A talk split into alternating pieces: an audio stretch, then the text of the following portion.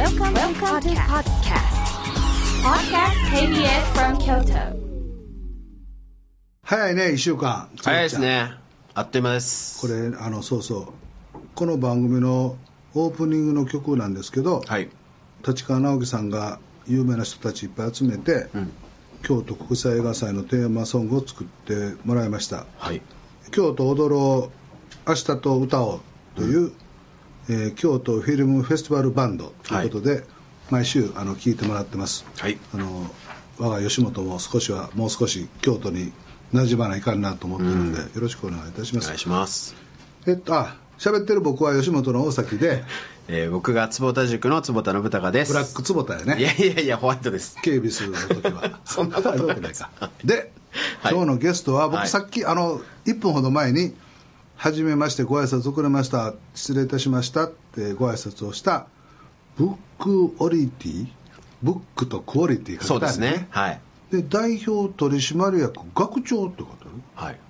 学社長と違うの。社社長さんですけど多分そのブックオリティっていう学校の学長さんでもある。なるほどね。はい、高橋智弘さん。はい、はじめまして。あ、どうも、はじめまして、こんばんは。あ声してはるわ優しそうなええ声やねやっぱり。いい人です。ありがとうございます。すみません、あのはい。1分2分ほど前におはい会いした時でベラベラいきなりなんか 久しく喋らせてもらって失礼とは存じますが、とんでもないです。大阪生まれなんですそうなんですよ。大阪のね、堺。あえ一緒や。一緒なん ですよ。すごいな。堺のどこですか？これ、堺のね、えっと、泉ヶ丘ってとこなんです。よ。かった接点一個あって僕あの泉ヶ丘仙北高校やった。あ、すそうですか。え 泉ヶ丘のどこですか？泉ヶ丘の巻塚台ってとこなんです。け牧ど。塚台ね、あーちょっと竹城台の次にできた次か次の次にできたニュータウンのね、へ俺はそのアホやったから行く高校がなくって、はい。当時は、はいもうどこも行かれへんって言われて先生に、はい。であの先生のあれを無視して、はい。新設校で、はい。アホばっかり集めた高校できるらしいって噂を聞いて行ったんよ。そうなんですか。いやいや、進学校になってますよ。今はね僕の僕らの礎があって半世紀後に立派な学校になってるんですけど。だから一番出世した卒業卒業生ですよね。そう考まあえたら。な卒業生 母校の誇りちゃいますか？確かに。思ってないことを言うから噛むよ。あ牧塚大ですか？巻塚台です。で慶応大学の小学部に行かれて、ええ。高校はどこやった？ここね、えっと、三国ヶ丘ってところ。なんです。ああ出た。出た三国バがカか もう賢いね。そりゃそうやな。慶応行きはるのは三国ヶ丘。僕ねでもね、高橋さんねええ。三国ヶ丘幼稚園。お、三国ヶ丘小学はいはい。三国ヶ丘中学。はい三国ヶ丘高校の前を通って バス乗って1時間かかって仙北高校へ行ってましたあ バスで行けるんですね。バスでおーその頃はね戸賀っていうはい駅があって、はい。バスで58分ぐらいかかって運動場も石ころだらけで、うん。高校1年生の1年間の体育の時間はうんずっとあの地ならししてました、うんで校舎もポツンと1個だけなんですよああ一気だからあ。うん。あ、一期なんですね。一気なんですよあ、それはすごいな。でその時に、うん。あのなんか合格者バーってもう泥んこの運動場じゃない地べたのところにいっぱい紙貼ってあって、はいはい校舎がポツンと一つあって、うん。で受験番号ずっと書いてあって、うんはいで僕の受験を見たらあったんで、はいなんや行く高校あったやん って思って、はいでクラスごとにあの皆さん部屋に集まりなさい。って言われて、はい。俺1年何組やったかな。で部屋に入って、はい。担任の先生がなんかが来て、はい。順番に名前を呼びはったら、はい。俺呼ばれへんかったんよ。でめっちゃめちゃ焦って えあの英語の先生やってんけど、はい。はい。めっちゃめちゃ焦って、はいうわかっこ悪と。あれって。もうアホの高校に滑ったということと、はい。そこに通ってもおれへんのに、そのとこまで座ってしまったと。それも大阪やから前から3番目ぐらい。うわどうしようと思って、はい。もうまだその頃汚れを知らないはい。青年やったから「はい。すいません先生すいません、はい。失礼します」って教室からバー出て、はいでもう一回下まで降りて、はい。まあ、雨かんだけどもうジュクジュクやったんやけど、はい。もう手震えながら、はい。自分の受験番号と、はい。バーって何回見てもいっぱいあんねん。であれ？と思ってまたそーっとこのまま帰るわけにもいかず 部屋に戻ってで先生に「すいません僕はあの受験番号何番の大崎宏って言うんですけども」って言ったら「おおわ名前呼ぶの忘れてた 」なんや？で面白いな。ね、あ僕ね自慢が一つあるんですよ、はい。専門高校に行って、始業式があって授業が始まって1時間目の授業が終わった時に弁当食ったんですよ。なので仙北高校で早弁をしたやつの一番なんです。皆さんどうでもええっていうのに高橋さんのゲストが来てはるのになんでこのつぼちゃん。止めてや。なんか何でも出てきますねそれどこまで本当なんですか今の話。ほんまほんま全部ほんまこんなん作り話でしたら俺芸人さんになれてるわ。いっぱい思い出すわ、まあ、その話は言えばでの話はいいんやけど。あそう。なんか急になんか距離感縮まりましたね今ね。今はもちろん牧兄弟じゃないんですよね。まあ、気づかないいやい。や実家はねあります。あそうですか、うん。そうですか。へその頃はだからあのうそう万博の時に東京オリンピックの時か。万博の時に千里ニュータウンができてうん。でだから僕が16ぐらいの時から今から50年ぐらい前にできたニュータウンですよ。仙北ニュータウンっていうのは、うん。で大阪や関西のちょっと上品なお金持ち小金持ちさんが、うんそのニュータウンにみんな引っ越してきはるんですよ、へー。みんな一戸建ての家とかいっぱいあってで最初金持ちちゃいますよそんな来てる人最初にできたのが竹城台で、はい。その後なんとか台なんとかで多分2番目か3番目にできた開発されたところですよ。へえううちし一番仲いい親戚が戸上北で。あそうああそうなんですそうなんです。そうそうなんです。あの隣の駅やんか。ちっちゃい時からずっと戸上北行ってましたねうさぎとかおったやろ？野ぐさぎとか。いやそう多分それはまたちょっと時代が違うかもしれない。そうか。時代ですよだから俺がこの時はうさぎ野ぐさぎとかおったよ。そうなんうん、あの学校1時間目体育やったりしたら、はもう体操のままずっと6時間 ,6 時間目おってたりしてて。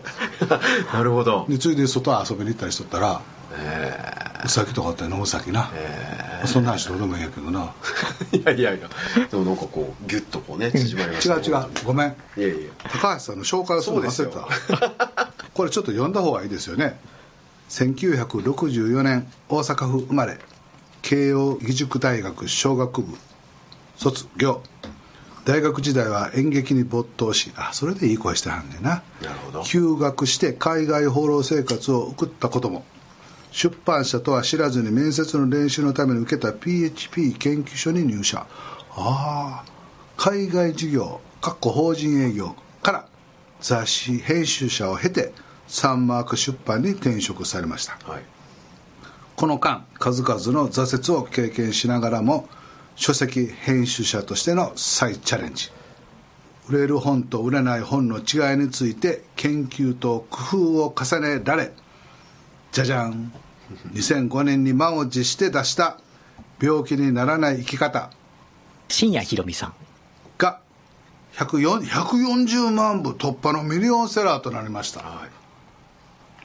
すごいな。その後 つんくさんの本「一番になる人」を編集する過程でつんくさんの薫陶を受けて彼のプロデュース理論をもとに作った「体温を上げると健康になる」なぜこれは健康にいいのかがそれぞれ70万部52万部のベストセラーに。はい。すごいね。すごいですよ。俺とつばちゃんの方まだ一番も売れてへんな。なんやろな。今度高橋さんにやってもらあ もう喜んで。どうですか？さらに2011年ミリオンセラーにすると会社の内外で宣言をして作った人生がときめく片付けの魔法近藤麻理恵さんが国内で159万部アメリカでも100万部を超えて日本の出版史上初の快挙となりました。はい。アメリカでも100万部を超えてっていうのがね、これねえっ、と400万部超えてるんですよ、電子書籍とか入れると。全世界で今？全世界で1200万部、あ、これシリーズなんですけどね。はい。あそうですね1200万部は。うん。でもアメリカで1冊目は400万部とか言ってるんですよね。すごいっすね。ビレ。ビレって。一緒に本出させてもらおうよな。で儲けてあの KBS 京都さんに寄付書ねうんうん。めちゃめちゃ首振ってるじゃないですか。ディレクターさんたちが。著者の近藤麻理恵さんはタイム誌が選ぶ世界で最も影響確かにそうやわな。世界で最も影響力のある100人にも選ばれました。2018年54歳にして心機一転常務取締役編集長の職を辞し株式会社ブックオリティを創業クオリティファーストを信条に無名の著者をベストセラー著者に育てる。世界を変える著者になるブックオリティ出版ゼミ著者と編集者のコミュニティ。あの本の編集者に学ぶ。ベストセラー研究サロンを主催されておられます。その高橋さんですよ、そんな仙北とかそんなとこで共通で無駄な時間を10分もベラベラ喋ってる場合かとこれねまた僕喋ってんだけど いや大丈夫です。編集者って、要はまあまあその作家さんとかに失礼だったらいかんのですけど、はい。編集者が作ったも増税みたいなとこあるじゃないですか。いや、そんなことはないんですけどまあね。僕の考えで言うとね、はい。もちろん原石のっていうか才能が終わりで、ええ。そこ足せそこ引けここ構成っていう、まあ超指導のもと、作家さんの才能が伸びてということじゃないですか、うん。で多分作家さんのその編集者の方がいなかったらば世の中に出てない場合って一般論としては多々あるじゃないですか、はいでっていうのは僕分かってるんですけど、うん編集者さんって何の仕事してはるんですかね？何の仕事ですかね？あの、まあ、でも結構ね、マネージャーさんと似てるところもあるんですよね。だこの人のどの、どこを武器にすればいいかっていうのを考えて、で、その武器っていうのは言葉なんですけど、この人の何を、どの言葉を武器にすれば本になるのかっていうのを考えるんです。で、どういうど、あの、世の中にこういう困ってる人たちがいるから、こういう困ってる人たちはこんな本を買うんやっていうのが、なんとなく頭に入ってるんで、じゃあその困ってる人たちのためにこういうタイトルでこういう切り口で本作ったら売れるんちゃうかみたいなことを仮説立てて、で、えー、まあ、著者の人を見つけて相談しながら一冊の本を作っていくみたいな仕事です。それはその、ん例えば高橋さんにとそのいわゆる高橋流のマーケティング手法みたいなのもあって今までのプラス経験と勘というか才能みたいなことが合わさってというようなことの理解でいいんですかね？そうですね。そんなかっこいい理論がこうあるわけちゃうね、ちゃいますねんけど。でもやっぱりこう経験値っていうのはこう積み重なっていくんで、その中で自分の中で、えー、経験値から生まれる法法則まではいかないんですけど、あの、こうすればええんちゃうかみたいな。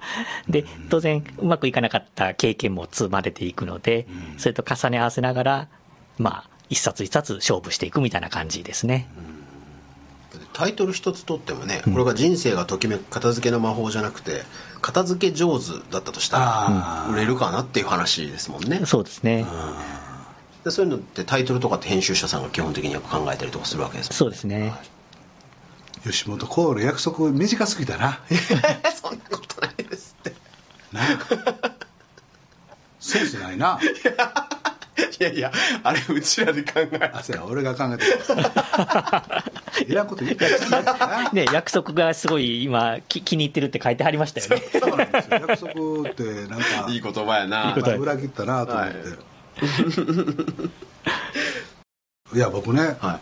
その初対面で、はい。本当はあのね吉本のねはいそうなんです。その、まあ、文化人という言い方もなんかうちの会社の言い方がちょっとあれなんだけど、のとこにはい坪田さんにも騙されもちろんご本人も あの喜んでいただいて、まあ、所属していただいたんですそうよなんですよあそうねなんですね。いや、これめちゃくちゃ嬉しい出来事なんですよね。これなんかあのあれですか？え？今頃こんなとこで放送で聞くのもなんですけど、はい。契約とかってお金のこと数字のことみたいなのも入ってますの？そんなの入ってないんですか？うちの契約書。いや、ちゃん、ちゃん、りめちゃくちゃ立派な契約書で、あそうですか、うん まあ中身のこと言うとかはないけど。契約内容を今ここで言うっていうのはこう前代未聞ですけど それはそれはそれで失礼ですよ。ごめんなさいな。いやいやちゃんとあのあの本当に出版業界で多分もうナンバーワンの方であのもう出版業界のダントツナンバーワンもう大崎宏みたいな感じですよ出版業界。そんなことはないんですけどね。ことはないやん。そうちゃん プロデューサーとしてね。あの本当にすごい方なんですよ。でなんかこう事業というかちょっとこうご相相談がある。あ実は僕友達なんですよ。高友さんと。うん。知ってるよ？本当ですか？せやから吉本はなんかご覧いただいてる。何今頃何を言ってんて言っちゃう仕事を一緒にしたことはないんですけどなんかそうなんですよそうなんや。そう。のシンプルになんかこう仲良くって友達友達になろうって言ってくださって僕もああじゃあぜひみたいな。である時その事業の相談があるって言った話の中から、でそれで吉本と一緒にやったらいいんじゃないですかねとかって話から、えっていうか、まあ、ぶ僕には何の権限もないんですけどえ吉本に所属しませんって僕言ったんですよ。でそしたらいや権限は皆終わりいやいやいやとんでもないです。あの紹介しますよって言ってあの所属しませんかみたいな感じのことを言ったらなんかすごいこう驚かれてかつ喜んでくれはったよな。喜んでくださったから。そうなん俺らの口からそんなん冗談でも言わんやんこれつぼっちゃうから言うてん ないやほんまに。俺でもおこもちゃんが、はい。そうだからじゃあ吉本に所属したいって口が裂けても言われへんもん。そうなんですか？失礼やんか、ね なんでですか？いやでもねこれが僕でもまあ驚いたのが、そしたらなんかすごいもうぜひ喜んでみたいな感じだったんですよ。でもまあなんていうんですかね冗談っぽい感じというかわかります？でその場の冗談だった。いやいやじゃあその場でじゃあ冗談じゃないですよ。その場で言ってああもちろんもちろんとかってまあなんか社交辞令みたいな話で。つぼちゃんようそんなパターンあるもんな。そんなそんなことなんかねしばらくペンディングしてたんですよ。そしたらなんか「いやあれ？あの話って生きてますか?」みたいな感じに確かなったんですよね。いやいや、違います、違います。いやあ僕は紹介したんでしたっけ、うん、あのもうその、その話したその晩のうちに、はい。もうなんか、えっ、と、岡本社長に連絡してくださって、あそうだそうだん。で、えっ、と、よろし、あの、返事来ましたみたいな感じで、はいはいはい。フィードバックくださって。そうだ。もう仕事早いんですよ。どっち？うちのあの岡本社長はちゃんとあのご挨拶していやもう。理解してました。かびっくりしてた。いや岡本ちゃんあのいやもうぜひぜひみたいな。っていう感じででもう担当つけてやりますみたいな感じでなって。でもう個人的に面白いなと思ったのが僕もいや吉本所属ってちょっと憧れるんですよ、吉本所属のタレントです文化人ですみたいな。であの高友さんがその契約終わって発表しますってなってフェイスブックに書かれたんですね。そしたらもうやっぱコメントがね。そうですね、僕、びっくりしましたね。僕がかこれまでフェイスブックに書いた投稿の中で一番いいねが圧倒的についたんです。も そうなんですか。はいでなんてなんて言われたんでしたっけ？うなんか、えっ、とね、まあ、予想の斜め上を行くみたいな感じで、まさかこう来たかみたいな感じで。周りの人たちがね。そうですね。あと何でしたっけ？あの関西人の。あ、関西人の最高位です。と。もう確かにそうや、思って。面白いね。面白いですよね。確かにでもそうかって吉本所属って関西人の最高位らしいですよ。へえあそう。まあありがたい話やな、ねすごいいやだから多分思ってらっしゃる以上に多分もう皆さんもっと吉本の方誇りを持っていいと思うんですよね。いやあの最近の若い社員とかはみんな言ってくれてると思うけど、はいはい。これなんかはな、あもう行くとかなかった吉本に行ってお前アホやから ほんまにほんまにその通りやったから。本に書いてあって、やからほんまにその通りだったんでこれでも独立してというか創業なさろうと思われたのは何がきっかけというかどういうケアの入れ方をなさってあうん確かにね まあ、なんとなくね、こう、もう編集者としてやるべきことはやったかなっていう感じがあったんですよね。で、ふと、まあ、そういうなんか思いを持ってた時に、なんかある人の Facebook の投稿を見た瞬間、あれ？俺会社作ろうかなってふと思ったんですよ。で、何しようかとかって全然考えてなかったんですけど、あでもなんか会社作ろうかなと思った瞬間、なんかその考えがもう頭から離れんようになってしまって、で、ちょっとやってみたいなと。うん。この学校研究サロンというのは、はい。えっと、書き手を育てるのか編集者を育てる方はどちらなんですか？あええーと書き手を育てるのがこの出版ゼミっていう方で、はい、で実は坪ちゃん、坪田信孝さんも出版ゼミに実は来ていただいたんですよ。びっくりして。あのそうなんですよ。だから僕の先生でもあるんですよ。あのまあ友達でで独立されてうん。こう出版ゼミを開くと。うん。っていうふうにおっしゃったんで僕としてもどんなお仕事をされるんだろうと、まあそうやね。そう。めっちゃ興味ある。興味ありますよねでなのでまあ、岡本ちゃんあの字もちょっと危ないからよう書かんから言ってもしょうがないけどな。俺はちゃんとああいう絵を描けるから。さいやほんま。そうそうですね。はい。うん。であのですあの参加させてにえ3期でしたっけ？えー3期ですね。3期はい。三期生なんですよ。それで、えー、と1年間とか3ヶ月とか、な半年ぐらい半年ぐらいですね。半年ぐらい。通わせていただいて、うん。いやもうすごい勉強になります。なんかなるほどって。もうまず最初の授業で面白いなと思ったのが、まあ、要はあの本書くっていうことはずっと残るってことだしなめんなよみたいな感じのところから始まり あの誰でも書けるってもんじゃないんだぞっていうところから、で結局あなたがどういうふうに認知あの世間からねこう思われたいのかみたいなことっていうのにつながっていくからお墓にどんなふうに書かれたいですか？みたいな。ああそっから入ってくるはい、愛すべき夫でしたとか、ね、子供の方が大切な子でしたみたいなことが、まあ、あの海外のやつに書かれてたりとかするじゃないですか、うんうんうん。でそこはどういうふうに書かれたいそうですか？歴史上に残る人物になりたいですっていう。そうそうそうそうそうです、はい、さすがありがとうございます。僕のことを理解していただいて、こんだけ一緒に。そう。でそういうところから始まりずっととにかく、まあ、自分のことを深掘りしていって、でそこからまたその角度こういう角度でやったらどうかみたいなことをアドバイスしてくださって。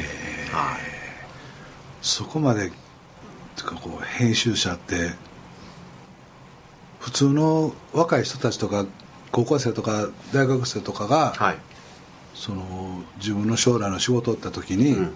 その高橋さんのような人がいてると、はい。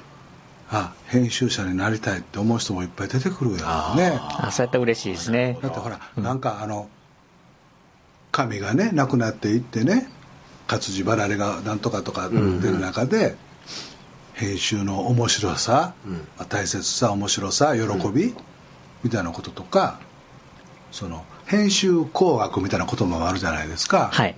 なんかねそういうことも含めて本当にしっかりこう編集の仕事はこんなに面白いんですよっていうかこんなことするんですよっていうのを、その話聞くだけで、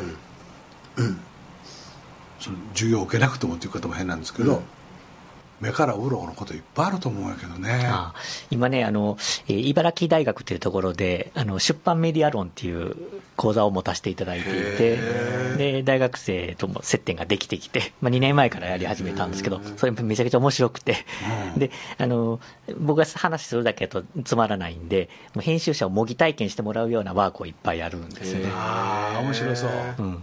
例えばどんなんですか？例えばですね、こう、やっぱり編集者ってインタビューっていうのが一番大事なんですよ。うんうん。取材、例えば一初日はこう取材するっていうテーマで、で、その取材する側とされる側にそれぞれになってもらって、はい。こう自分のこれまでの人生で一番辛かったこと、うん。えー一番悔しかったこと、うん。一番失敗したこと、挫折したことを、それを笑い話に変えて、あるいは、えー深い話に変えて、人に話してみるっていうことをやってもらうんですね。面白いで、それをこう、えー学生がインタビュアーになって、その人、例えば A 君にこう聞いていくんです。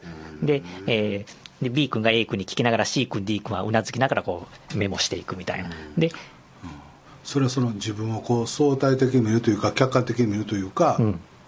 あと伝えるという力とかみたいなことの勉強ということですか？そうですね、その、人に聞かれると思わぬことまでこう喋ってしまうっていうことを、まず、あの、インタビューされる側は体験していくのと、あと、インタビューする人によって引き出されるものが違ってくるんだっていうことを、それぞれの人にこう体験してもらうみたいそうなんですよね、な。うん。やっぱり対話って大事ということですねですね。対話によって育てられるというか成長するというか教え教えられるというか、うん。で、あの、インタビューされる側もこう、喋ると、あの、これまで言えなかったことが言えてうん、気持ちよくなるんですよね。へなんかある意味こう、浄化されるっていうか、そういうインタビューの体験ってありません、ーああります。いやていうか僕、大崎さんと喋ってると毎回そうなんですよね、うん。嘘つけ。いや最近だから僕がなんかちょっと褒めたらもう疑うのやめてもらって最近ちょっと僕に対する扱いがちょっとだんだん雑になって存在になってきて。最初はねどうぞどうぞ言ってたのにね上座どうぞっておっしゃってくださってたのに確かにな。高橋さんとあの次回会う時はともちゃんとか高友さんとか普通に言ってると「おい高友」とか普通に言ってる あ、もう呼び捨てての方が嬉しい。です。だからそう僕もいまだに分かってないけどその編集者の仕事っていうのをいろんなことに活用できるわけでしょ、そうだと思いますね。いろんな活用できる。そのベースにそのノウハウというか知識というかやり方が考え方が分かると、うん。その人生においてというか、うん。いろんどんな職業についてもうん。分かることの前提でそういう編集のことがの面白さというか考え方みたいなのがあるとすごくいいってことですよね。そうですね。多分、大学生の人たちとか、こう、編集者の仕事のイメージってなかなかできないと思うんですよね。でもその、あ、質問の仕方によってこんな違ってくるんだってことを体験したりして、あ、そんなにこう、なんだろう、世の中に出ている、その活字のメディアに、あ、編集の人が携わってるんだってことを、まあ、ちょっと伝えたいな、みたいな感じで。でそれは高友さんははい。深いところまで行かなくても超入門編みたいなことをご自分で出版なさるみたいなことはなさらないんですか、出版ですか。まあ、それはそういう要望があれば ですけども、はい。でもそれは早くみんなに教えてあげた方がいいですよね。うん。そうなんですよ。本当に。僕あのもちろんそれも書籍の編集者で漫画の編集者、うん。週刊誌の月刊のなんとかの、はいはい。でみんなまあ違うじゃないですか、はい。で僕らなんか「え字やからめ一緒ちゃうん」とかって「週刊誌の月刊誌も」とかってうん。思うしそんなふうに思ってる人ってうん。いっぱいいてると思うし、うん。その入り口の中こんなんやっていうのを目から鱗的にこう、初心者用みたいなんて、うん。僕ももちろん読んでみたいし、うんなんか早く若い子にそれこそ自分の人生の設計図とか、うん 年配の人でも自分のじ人生を総括しながらこれからの余生というか、うん5年か10年か15年か20年かをうん。もう一度この経験をもとにしてうん。編集し直してうん本当の自分と向き合って残りの10年僕67だから残りの77歳までをやりたいとかって多分欲求僕もなんかあるんですけどなるほど。僕今めちゃめちゃ勉強したいんですよあの坪ちゃんと知り合ってからっていうこともないんですけどうんであのまた自分の話したら分かるんですけど二浪して関西大学の社会学部行ってねで4年間の間に授業出た7回か8回で、まあ、人生で取り返しにつかんことってやっぱりあるんやなと思って当たり前だけど弱いから山ほど言われてて若い時しかできへんことってあるんやからな若い時は頭柔らかから勉強せなあかんで広し勉強は嫌いでもせめて本だけ読みやとかって言われて「分かってるよそんなもん」って言って 結局女の子のお尻を追いかけて 本も読まずにやったんですけどふと気がついてはい。すごく面白いなって思っててこの半年1年はい。その勉強するというかそのなんちゅうの新しいことを知るというか坪ちゃんの。はい。身をもって思うんで、うん。それは早く高友さんにそんな本出してもらいたいわ。だって人生無駄になるというか、うん。いやもっと言うとその今の世の中の編集者の方にも多分超一流もいれば一流もいれば二流もいれば三流もいるというか。でその別に三流の人っていうのはノウハウを分かってないだけだったりとかする部分もあって多分ちょっとこうなん歯車を微妙に変えたら実は大成する人っていっぱいいると思うんですよね。そういうなんていうんですかねもうトップ編集者の方とかトッププロデューサーの方だったりとかがそのノウハウっていうのをこう教えてあげればなんかもっと世の中いろんな人がこうじまさにその自分のある意味多くの人って自分の人生って普通だなって思ってると思うんですよね。でだけどいや実はここってちゃんと編集すればネガティブなこともすごい笑い話になるし、だってその大崎さんの今日の冒頭のあの仙北高校での話って、本来、まあ、ある意味ネガティブな話なはずなのに、全部めちゃくちゃ面白くなってるわけじゃないですか。その時俺必死やったもん。うわっちゃこれでもうまたお母ちゃんもおじいちゃんもおばあちゃんもみんな泣くわ思うともん うちのヒロシほんまアホやな。行くとこないって唯一探して行ったらやっぱり滑ったみたいな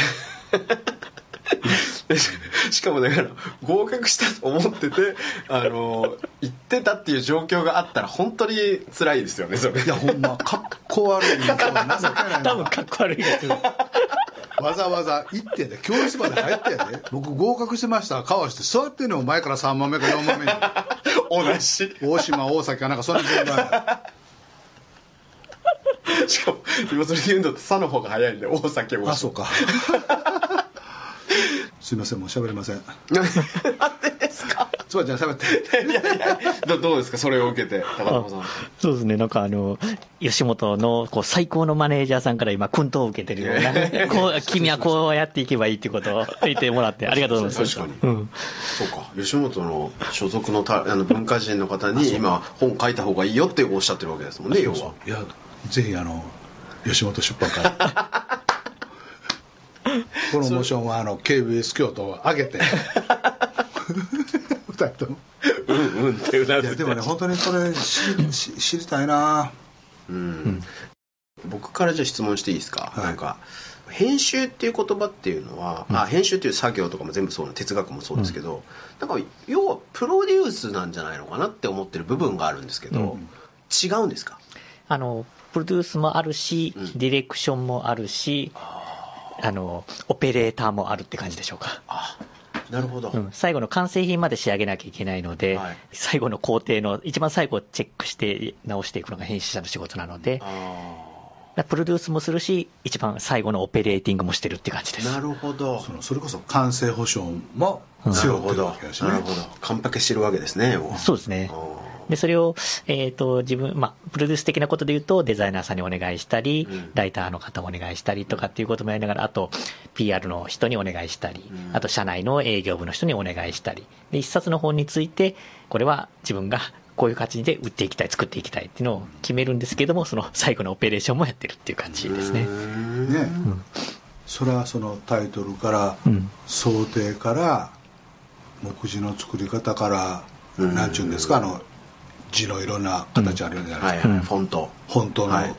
新しい本当作るのか、はいこれ作るのか、はい行間の開け方からその丸つけて空白あるよりも文章は最後ぐらいまで一定の並べるのかここはちょっと開けるのかみたいなことも含めて全部もちろんプロモーションも売っていくことも営業のこともなんとかもやけどその面白さとうん。そういう考え方って、うん繰り返しやけど本当に若い人たちに、うん。そのほんまに人生の糧やもん。うん。確かに。自分の人生を編集すんねんもん、そうですね。うん。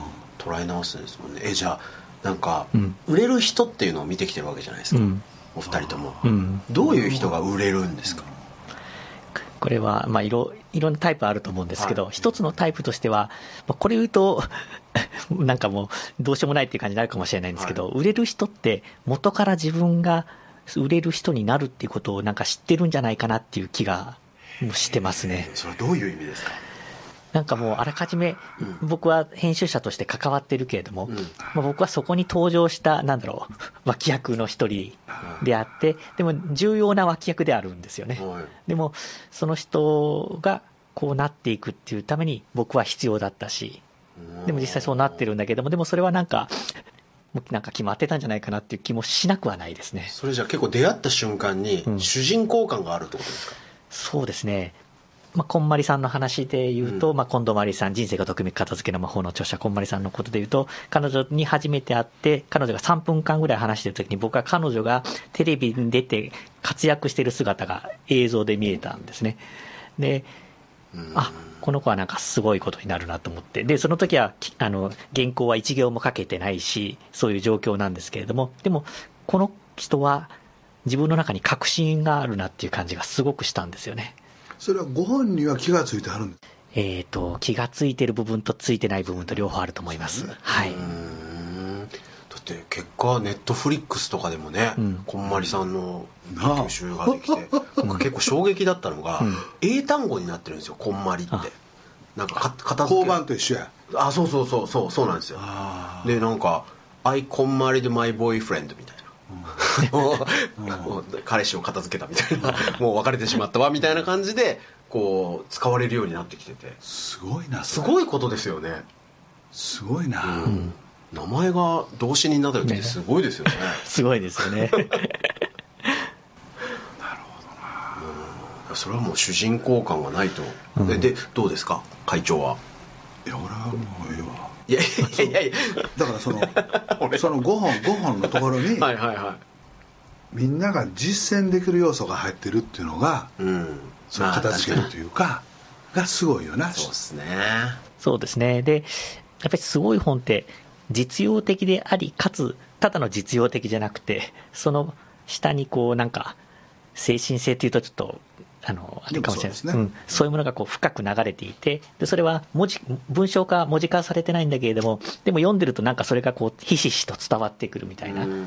だから、こんまりさんの本が海外で売れて、要するに日本語じゃなくて別の言語になってるんですけれども、それでも伝わるっていうことは、やっぱり根底に流れてるものが、翻訳されてもなんか伝わってるんですよね。高友さん喋りうまいっすね。いやいや。あの演劇に没頭してはいそうか。なるほどいやあの裏方やってた人じゃない感じしますよねこのトーク力が。だからこうなるべくしてなられた方っていうことだよね。ことですね。これからがあの本来の高友さんうのん。生き方というになる今まではまあ作家さんに寄り添って作家さんのために、うん。やったら自分のことよりも作家さんのことを作家さんのためにってなさってきて、はい。今度こそ自分の人生の編集を自分のためにっていうなるほど。自分の人生の編集を僕はこれからやるんですね。なるほど。はい。いたまにはいいこと言いますね会長。今ちょっと、すいません。ちょ珍しく今言葉に詰まられた。せっかく今僕僕がちょっと強めに突っ込んだというかボケたというかなのに。僕はあの高友さんとはい。坪ちゃんに、はい。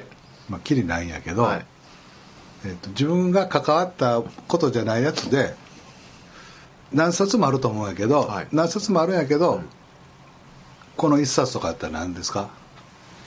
自分にとっての一冊？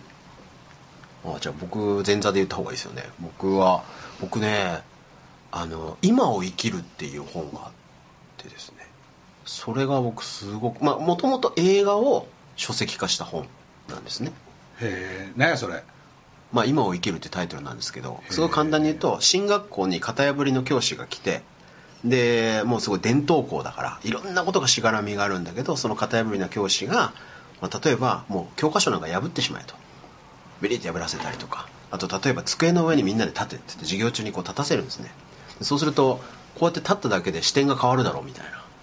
別に椅子っていうのは座るだけのもんじゃないんだと。机っていうのは別に立っちゃいけないわけじゃなくてこうやって一個視座を上げたりとかすることで見え方っていうのは変わるんだみたいな、うん。かっこええかっこいいですよね、うん。で詩っていうのは別に教科書で学ぶもんじゃじゃないんだっつって破れっつって。破らせてでもどんどんみんなはなんか当たり前でずっと授業を受けて伝統だって言われてやってて親から言われてこうが大学行くって思ってたのになんかあ自分の人生を見つけたらいいんだってこう気づくんですね。で気づいてあるそれこそ生徒さんはあの俺は演劇をやりたかったんだってやって勉強じゃなくて演劇に入る入るんですよね。でそうするとお父さんはそれに対してこうすごく否定的で、まあ、ふざけんなみたいになってうん。でそれで思い悩んでその子は自殺してしまうんですよ。あのその責任を親がお前のせいで子供がこうなっただろうってなってこう学校からこう辞めさせられるんですよね。でその時に最後一部の生徒が机の上に立って先生を見送るんですよ。参ったな。なんかねもうね、うん。あれが僕にとってのすっごい原点で。それ坪ちゃんいくつぐらいの時に読んだ？んいや僕これだから16とかですかね。へえだから僕はこんな人になりたいって思ったんですよね。それが僕にとっての原点の本ですねえらいこと聞いてもうたな。今いい話でした？いや話ですいやでもやっぱ本ってそそんな力あるっていうことあるんですよ。でもあるんやな、うん。へえで今を生きようって思ったっていう。だから僕あのこの前刺繍さんのね、うん。あの個展行って。そうそうそうそう。で刺繍さんっていう有名な書道家の方で、えー、と会長ともすごく仲良くてそこの個展行った時に「今を生きる」っていうこう書がねうん書かれてたから、僕速攻で買ったんですよそこで買ったよなおあこれだと思って。ーおー。なるほどなまたなんかベタなあれ買ったよな思ってたよ。これ僕のあの座右の銘というかなんかなんですよ。これください。また分かりやすい。確かに。内心思ってたんやけど。あのそういう背景があるんです。あなんか肩の力抜けたというか肩凝ったというか そうなんですよ。これアカデミー賞の脚本賞かなんかを取ってあのロビン・ウィリアムスの出世作なんですね。ああそうなんや。それそうなんです。えあ映画が先で？映画が先だったんですよ。で書籍化されて僕は書籍から入ったえ高友さんもこの話は初めてですか？初めて聞きましたね。ななんで急にみんな知るの？じゃあた高友さんどうですか？あ僕ですか？ちょっと今の話を受けてなかなか難しいんだけど 超えてきてください ちゃんとえっとね、僕の場合多分、えーこれ一つの本じゃないんですけど、僕、辞書なんですね、おそらく。国語辞典。ほで、小学生の時に、学校の授業で辞書持っていかなきゃいけなくなるじゃないですか。はで、みんな大体小学生向けの辞書買ってもらって、こう行くんですね。で、で、うちにはその大人向けの辞書一冊だけあって、で僕はなぜかその大人用の辞書を持っていくことになったんですよ。で、えーまあ、ちょっとか、なんか、かっこ悪いなとかっていうのもあったんですけど、でも、僕の辞書には、他の、あの、友達の辞書には載ってない言葉が載ってる。要するに大人向けなんで。なるほどで、なんかそれがちょっとじ自分の中の、なんなんていうかな、あ、高橋の持ってる辞書はなんかいいろんなのが載ってるっていう感じになって、なんか嬉しかったんですね。でもこれ、で辞書をなんかね、読むようになっていったんですよ。で、辞書引く、で大人向けの辞書やから、その、引いてもわからんのですよね。で、また引くとわからん。で、で、なんか毎日辞書引いてるみたいな。で、あんまりこう、本が、もうたくさん買ってもらえるっていう感じでもなかったんで、で、活字に植えてたんですね。で、だから辞書ばっかりなんか読んでたんですよね、子供の頃。それが原点なんですね。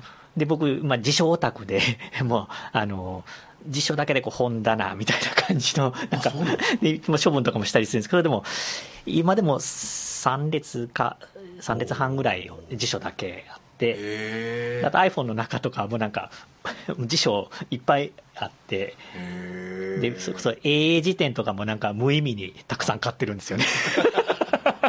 辞書マニア。だ なんかね、辞書マニアなんです。そうなんやからやっぱ言葉とか知識っていうものに対して貪欲なんですかね。ですね、それで僕、その今、偉そうに言いましたけど、その編集者になった時その営業マンから編集者になったんですね、はいで営業マンの時はめちゃくちゃできる営業マンやったんですよ、これでも。で、芝居やろうと思って、辞表を出したら、その編集の仕事をちょっとでも体験してからやめた方がええんちゃうかってこう言われて、うんじゃあそうしますって言って、で、雑誌の編集部移ったら、で、その移った編集部が、ボイスっていう雑誌なんですけど、はい。い、わゆる論談誌論談誌なんですね。はい。で、だからその政治評論家とか文芸評論家とか作家さんとかそういう人が原稿を書くのが載せると。は。い。で、当時手書きの原稿ぐらいできて、原稿を見ると僕の知らない言葉だらけなんですよ。うんで、同音異義語とかでも、あいろんな同音異義語あるじゃないですか。で僕の知らない同音異義語が載ってるんですよ。こんな同音異義語あれへんやろっていうの。で、岩波の国語辞典やと載ってないけれども、広辞苑やと載ってるとかっていう言葉もあったりするんですよね。へなんかその原稿が送られてくるたんびにもう辞書ばっかり引いて、で、それでめちゃくちゃ鍛えられたんですよ。えはあでもその出版のところでも大きな挫折もなさってるんですよねあそうなんですよ。挫折は、その、サンマーク出版ってところに転職したのは、その、新雑誌の創刊雑誌の編集長を探してるっていうんで移ったんですけど、当時32歳ぐらいで、その時にもう編集を探してるって言ってあれですすごいな。そうで32歳で編集長になって、もうなんていうの、わけわからんまま編集長になってるんですよ、はっきり言って。その編集長やったこともないし、えー創刊雑誌に加わったこともないのに、で部下すら持ったことがないのに、人の採用から始めてやって、へでも、こういう雑誌を作りたいというのだけは、まあ、あったんですよ。で、えー当時脳内革命という本が売れてて、えーで、その勢いで出して、で、その出した雑誌、エヴァっていう雑誌なんですけど、まあ、創刊号20万部でスタートして、一応創刊号は完売みたいな感じで華々しくスタートしたい だから、ある意味こう引き抜かれていって、で、最初結果が出てって感じでスタートしたんですけど、僕、人の気持ちが全くわからない人だったんですね。とにかく作りたい雑誌のことだけ考えたんで、部下の気持ちなんて何もわからんかったんですよ。で、ソース感食らいまして、で、それで僕、なんか会社行くのが嫌になって、はほぼなんかうつ病みたいになったんですよね。で、朝起きたらもう、ああ、もう部下の顔見るの嫌、会社行くの嫌みたいな感じになったんですけど、で、それで副編集長に降格になってうん、で、ここで僕、それまでの人生で一番挫折したんですけど、で、その時に、今やってる社長の、まあ、はい。えー当時、野中革命作った植木編集長。で、今は三幕島の社長をされてらっしゃるんですけど、その植木編集長に、君ちょっとへ編集長降りてもらうっていう話をされた瞬間に、もう半年間だけ待ってもらえませんかって言って言おうとした瞬間号泣してしまって、そこから僕5時間ぐらい涙止まれへんかったんですよ。で、そう泣く時って人間ってこんだけ涙出るっていうか水分あるんやと思うぐらい泣いてしまいいや、ますよねほんまそんな感じで。で、その泣い会議室で泣いていて、その後居酒屋連れて行かれて、居酒屋でもずっと泣いていて、で、その後スナックに連れて行かれて、で、スナックでも泣いていて、で、植木社長はそのママさんと楽しそうに話してる。何俺連れてきてんねんみたいな。悔しいのと情けないのとなんかでねで、当然植木社長は僕をね、気持ちをほぐすためにそうやって連れ連れ回してくれてるわけなんですけども、ずっと泣いたまま。へえーでも後々それがでもいろんなとこで役立ってるというかああるでしょうねそうですね。でもそれが今ね、こうやって笑い話で喋れるようになったのも、これ時間ちょっとかかったんですけど、まあその後、まあいろんな反省をもとに、やっぱり、えっ、と、編集者としてやり直したんですよね。これは変わらなあかんと。うんで、雑誌の編集者から書籍の編集者に移ったんですけど、これ、同じ編集者言うても、こうなんだろう、100メートル走のランナーが、あの、マラソン ランナーに転向するみたいな感じなんですよ。はいはいはいはいは使う筋肉が全然違ってて、で、最初全然売れる本作れなくては、い。わからなくて、それ何年ぐらいですかその？結構長かったな。3年ぐらい続きましたかね。売れないっていう。3年、5年、4、5年かな。そして何冊ぐらいその間に出してるんですか？えっとね、それまで、その、それやる前に、なんか、ムックみたいなの作ってたんですよ。それが全然売れなくて、で、これやったらあかんと。単行本の編集者になろうと決めて、で、最初に作った本で、初版2万部でスタートする本出したんですよ。はいはい。でそれが返品率95%ぐらい、実売1000部いかへんみたいな本になってもうて。しょっけな で、そこでね、めちゃくちゃ考えたんですよ。はで、なんでそれ初版2万部になったかっていうと、その、当時の内閣部を作った、その植木編集部長が激賞してくれたんですよ、原稿を読んで。はいはいはいこれはすごいと。うん、で、僕、原稿のリライトするっていうかね、原稿作り上げるのはと割と得意やったんですよね、は多分。で、その、すごい原稿を作れたと。で、えーその、脳内革命作った編集長が激賞してくれて、これはミリオンに行くんちゃうかとかで言ってくれたんですよ。はいはで、会社を挙げてやってくれたんですけど、惨憺たる結果になったと。で、なんでそのミリオン作った編集者が激賞してくれた原稿やのに、自分が出した編集者本は売れなかったのかっていうことをめちゃくちゃ考えたんですね。うんで結論は編集がダメやったっていう結論なんですよ。で要するにタイトルもそうやし、見出しもそうやし、目次もそうやし、で、一番あかんかったのは、誰が読む本かっていうのが明確じゃなかったんですよね。それはその超プロの目と一般の人の目のズレがちょっとあったということですかね。えっ、と、僕が誰が読みたい本なのかっていうのを理解しないまま作ってたんですね。読んだら面白いんやけども、その手に取るまでの動線を作れなかったんですよね。タイトルもそうやし、で、どの置き場で、どの棚で売ればいいかっていうのも分かってなかったし、読んだら感動するんですよ。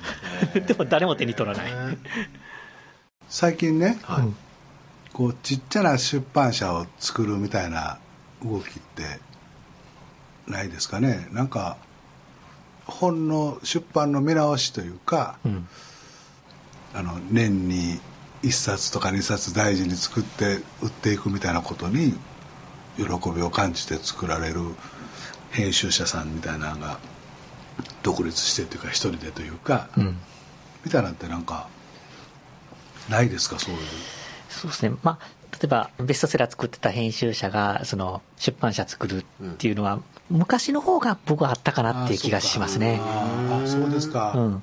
はい。こじんまりしたあの出版社みたいな。そうですね。取り次ぎっていうねその出版社とその書店の間に取り次ぎっていう、まあ、いわゆる世間でいうと卸のところがあるんですけど、えーそこを通さずに出版社と書店で直でやるっていそうモデルで小さな出版社を立ち上げてうまくいってる出版社もあります、ねはい。本の雑誌なんかもともとね、はい。スタートはそんな感じだったし。そうですね。はい。多分ロッキンオンとかもそんなんだったろうしなんかそういう感じでいっぱい出版社が増えた方が、うん。僕はなんか楽しいような気もするし、そうですね、で、まあ、本当多品種少量生産じゃないですけど、あと多産多種の世界っていうかですね、たくさん生まれて、たくさん消えていくうん。世界なんですけどでも本当に良いものはやっぱりみんないいと思うんですよね、うん。口コミとかで。うん。時間かかるかもしれないけれども、うん。そういう小さい出版社からそういうのがミリオンセラーとか出たら面白いなと思いますね、もっともっとお話しさせていただきたいんですけども、えー後ろ髪いっぱい引かれますがさようなら「ブック・オブ・デイズ」円谷さんの曲を聴きながら高友さんのお話をしみじみ皆さん思って勇気出して若い人たちも頑張りましょう。なんていう締め方つばちゃん最後締めて。いやいやもう本当ありがとうございます。今日のゲストはブックオリティ代表取締役学長高橋智博さんでした。お相手は坪田塾の大崎宏と吉本興業の坪田信孝でした。ではまた来週。さようなら。さよなら。ありがとうございました。さよなら